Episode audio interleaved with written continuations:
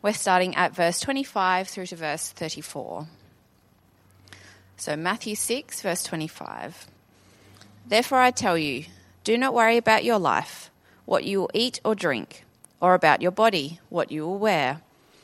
Is not life more than food, and the body more than clothes? Look at the birds of the air. They do not sow or reap or store away in barns, and yet your heavenly Father feeds them. Are you not much more valuable than they? Can any one of you, by worrying, add a single hour to your life? And why do you worry about clothes? See how the flowers of the fields grow. They do not labor or spin.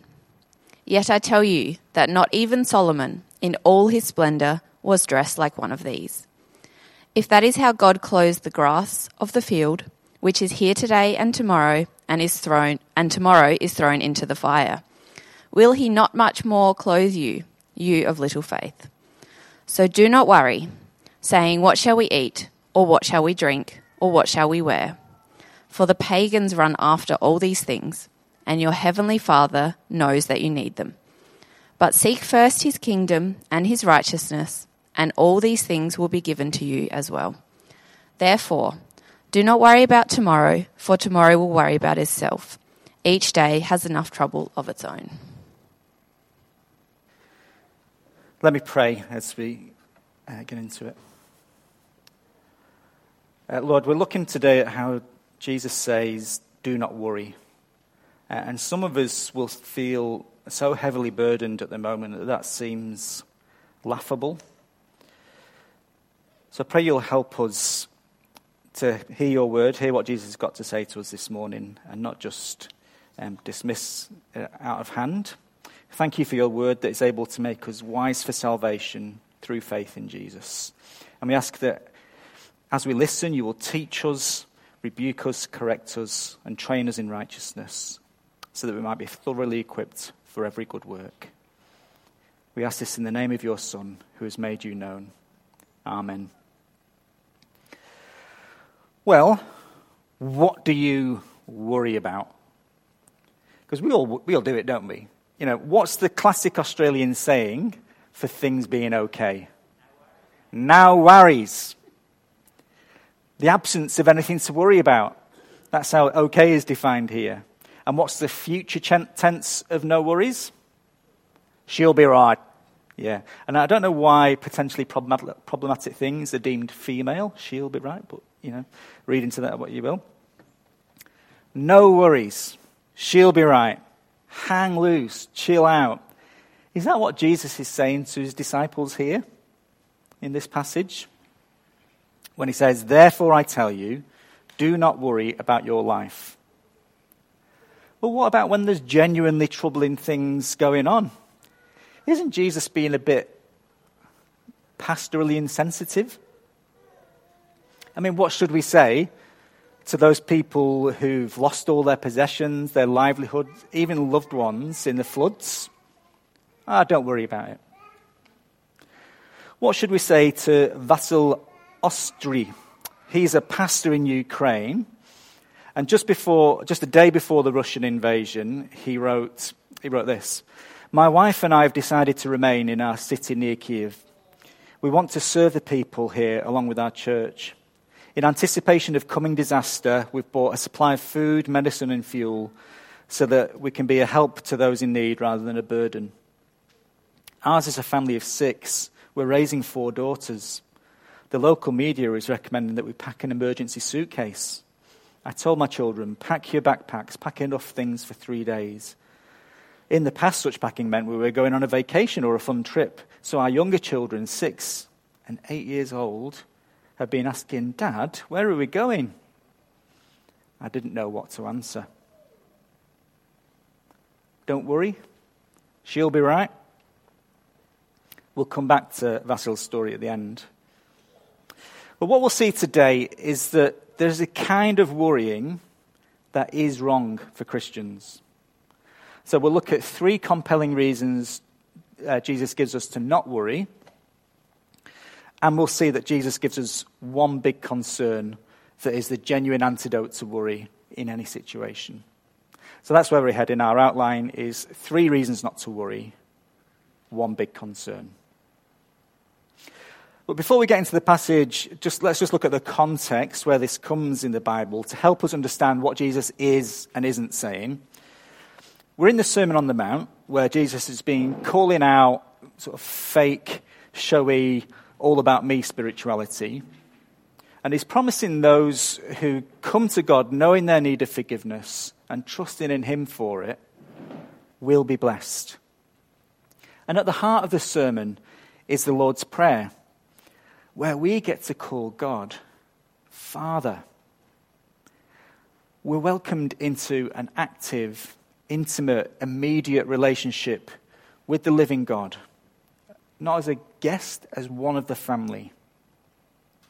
And last week, Rod helped us to see how setting our hearts on treasures of this world can cause us to miss out on the heavenly treasure of knowing God as our Father and helping others to know the same.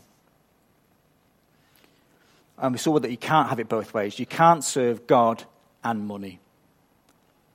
And our passage today begins, therefore.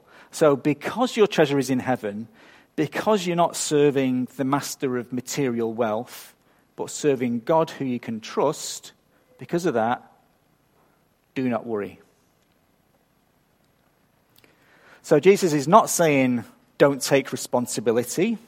He's not saying don't plan ahead. He's not saying don't work. There's lots of places in the Bible making it clear laziness and foolishness is wrong. And we are to work as if working for God. And Jesus isn't saying there are not legitimate things to concern yourself with. So the word translated in our passage, worry, um, in the NIV, that's also translated elsewhere as uh, be anxious or also be concerned. So, for example, in 2 Corinthians, the Apostle Paul talks about his concern for all the churches. And that's a right and proper concern. There's a kind of concern that flows from love for others and for God. The kind of concern that, if you didn't have it, would just be simply unloving. And I also think it's really important that we hear that Jesus isn't addressing the kind of anxiety disorders that one in four Australians suffer at some stage. So we have normal anxiety responses to stress, which are actually in the right place, good for us. You know, if we need to, and if we need to reduce stress, we can try changing the environment or train our minds not to be stressed by the environment. But anxiety disorders, I'm no expert on this at all, right? But as far as I can work out, Anxiety disorders are where no matter what you do, you still have physical stress responses even when there's no real threat. So, my wife Sharon, she's given me permission to share this. I'll give you her example. As a child, Sharon was loved, but often found herself as a young child being the responsible adult role in the household, keeping things running and keeping things safe. So, in that environment, she really did need to fix it and her anxious response, bursts of energy, pounding heart, heightened responses, helped her to do that, helped her to cope. But years later, she's been helped to see, helped by a psychologist to see that she still has that same physical response, that same I need to fix this response, to lots and lots of small triggers where there's really nothing to fix. So, for example, she'll see me on the phone with my resting grump face and think, oh no, something terrible's happened and her body is it gone into that stress mode to fix it. Now, Sharon, most of you know her, has got a deep and abiding confidence in God. She really is not worried about her life, but her body can still react like it is. And I want you to hear there's no shame in needing help to address things like that. Um, if you're going through something like that, Jesus is not here condemning you for suffering anxiety that is outside your control. So I just don't want to add to your problems. I just wanted to be clear about that. So, what is Jesus saying we should not worry about? He's saying, don't be worried about the basic essentials for life. Verse 25 Therefore, I tell you, do not worry about your life, what you will eat or drink, or about your body, what you will wear. Do you believe that God sees you and cares about you? Well, then don't let the cares of this material world make him distrust you. Sorry, make you distrust him. Sorry. Don't worry as if you were an atheist up against the cold, pitiless indifference of a purely material existence with no promise of being looked after. Don't worry that way. Don't worry as though Jesus hadn't told you to call God Father. So Jesus gives us three reasons not to worry. So, onto our headings. Three reasons not to worry. First one uh, worrying is not needed.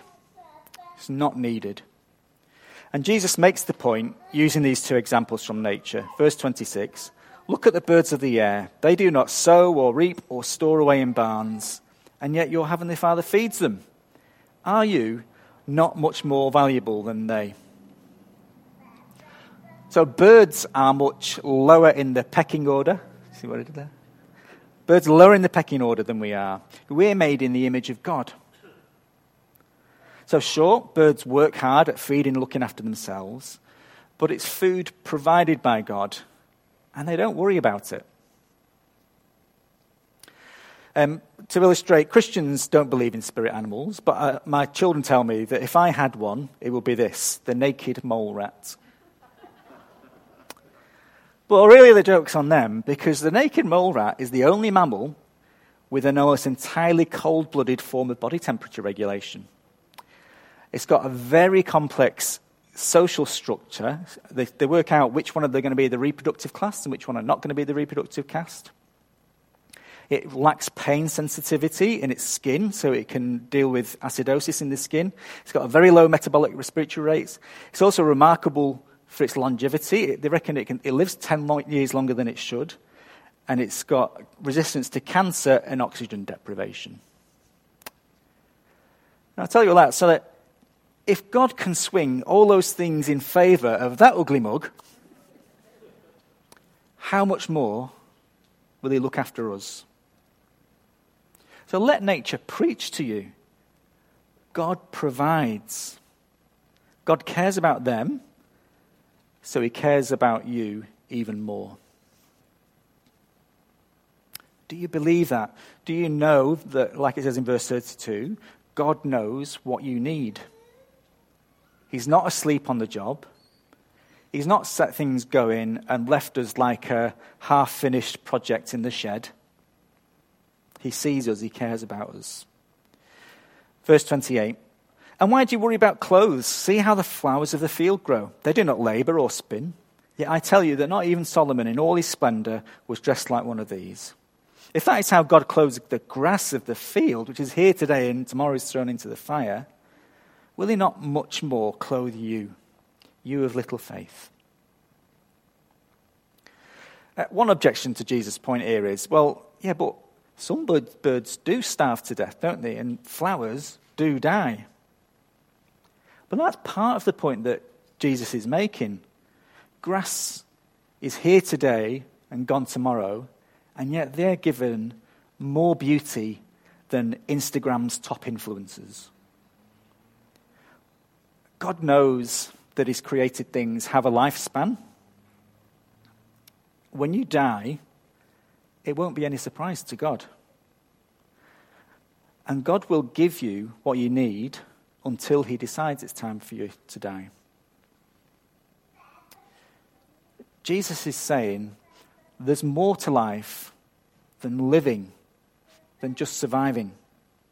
So don't make your goal in life simply to stay alive, because you will definitely eventually fail. We were made for more than just survival.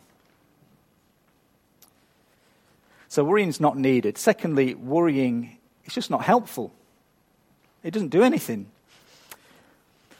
You know, when I think back to really stressful, really difficult, or really sad times of my life, do you know what my one big regret is? I wish I'd have worried more. Yep. You know, I think things would have been so much better if I'd have had bigger knots in my stomach if it had darker downward spirals of thought and more sleepless nights. That would have, yeah, that would have been really helpful. Of course, it wouldn't have been, would it? That's ridiculous. We know from a distance, we know worry is ridiculous. Verse 27 Can any one of you, by worrying, add a single hour to your life? Or can you? What's the answer? No. Worry assumes the possibility of control, where in fact the reality is what we have to be humble about is that much of life is beyond our control. We need to admit to ourselves when we're powerless. Verse 34 Therefore, do not worry about tomorrow, for tomorrow will worry about itself. Each day has enough trouble of its own. So Jesus knows life isn't easy. Jesus knows there are troubles, and he had more than most of us. He's not saying it's wrong to plan ahead. He's just saying, give yourself to today's troubles and don't worry about tomorrow as if God has got no control over it. Tomorrow isn't going to be a surprise to God. Um, I read an article uh, about a young man who had converted out of a lifestyle of lots of sexual sin. And rather than a sudden big change in purity, he found change a long, difficult struggle. And he said this Early on, I learned something that I've never forgotten. I had to presume that Christ loved me. Jesus knew the kind of person he had chosen to forgive and save. He who had begun a good work in me was committed to one, one day bringing me to completion. I relied on the fact that his mercies for me truly are new every morning. I lived in that promise from Lamentations, and I'll just read that promise again from Lamentations 3. Because of the Lord's great love, we are not consumed, for his compassions never fail. They are new every morning. Great is your faithfulness. I say to myself, The Lord is my portion. Therefore, I will wait on him. Whatever tomorrow brings, God has got new compassions waiting for us there. So, worry is not needed, it's not helpful, and it's not worthy. Verse 25 again, Jesus asks, Is not life more than food, and the body more than clothes? Answer, Yes, of course it is. And worry betrays a view of ourselves as just bodies needing to be sustained, and a view of this life being all that there is. Uh, worry is unworthy because God has created us to bear his image and to know him personally. So, worry is to shift the focus from what we were made for to simply the fact that we have been made. So, let me ask you think for a moment what is your one big worry right now? What is your one big worry right now? But here's another question Why do you worry about it? Why do you worry about it? And our answer is usually along the lines of explaining all the understandably concerning things about the thing we're worrying about.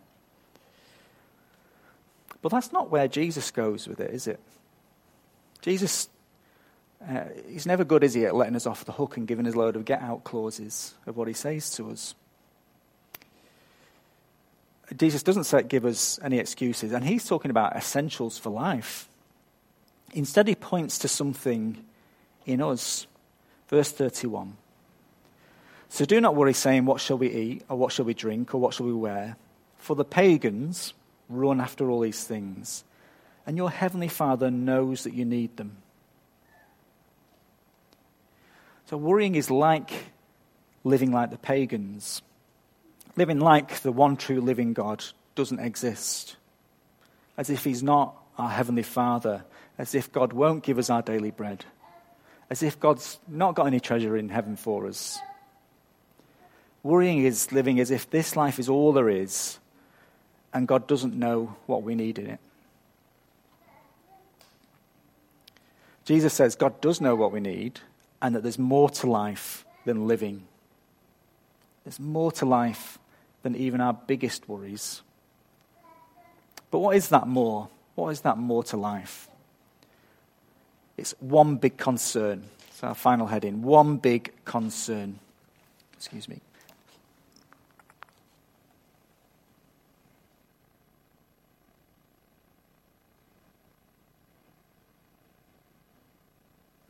One big concern.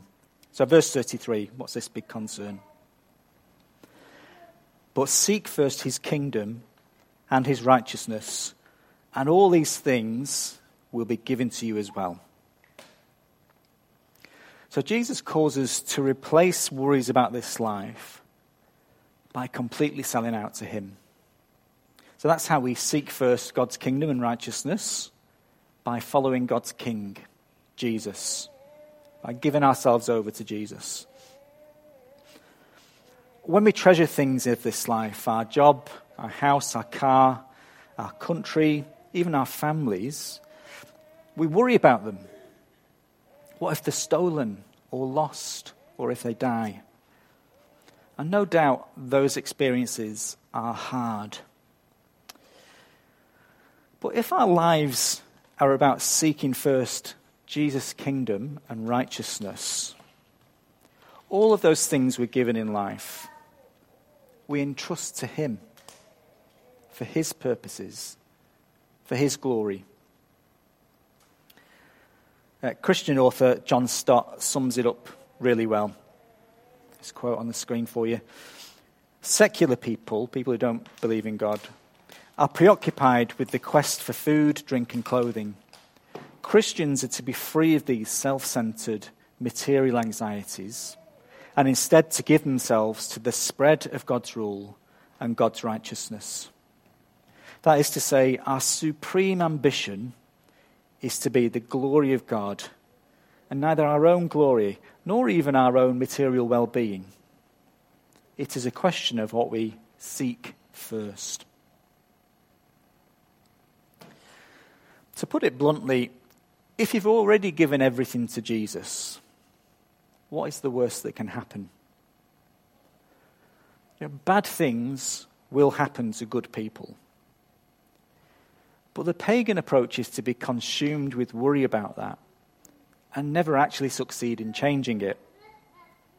Jesus calls instead to be consumed with seeing his reign and rule over our lives, over our family, over our church, trusting that he cares. Difficult, concerning things are happening to us, will still happen to us. But we know God cares. God sees.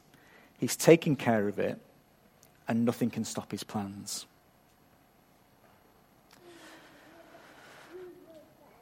So let's draw things together uh, with some ways we can put all this into practice. Now, you might be thinking, well, thanks a lot, Colin. I was worried when I came in, and now you've just loaded me up with a whole other plate to spin you know, seeking God's kingdom and righteousness. Now, even more worried. But it's not like that. Seeking God's kingdom, if we want to stick with spinning plates, seeking God's kingdom is the one big plate you spin, and everything else is on that plate. It's not, seeking God's kingdom is not something else you do in your life. Seeking God's kingdom is what we do with everything in our life. And it's beautiful. If you're not a believer here today, ask any Christian here.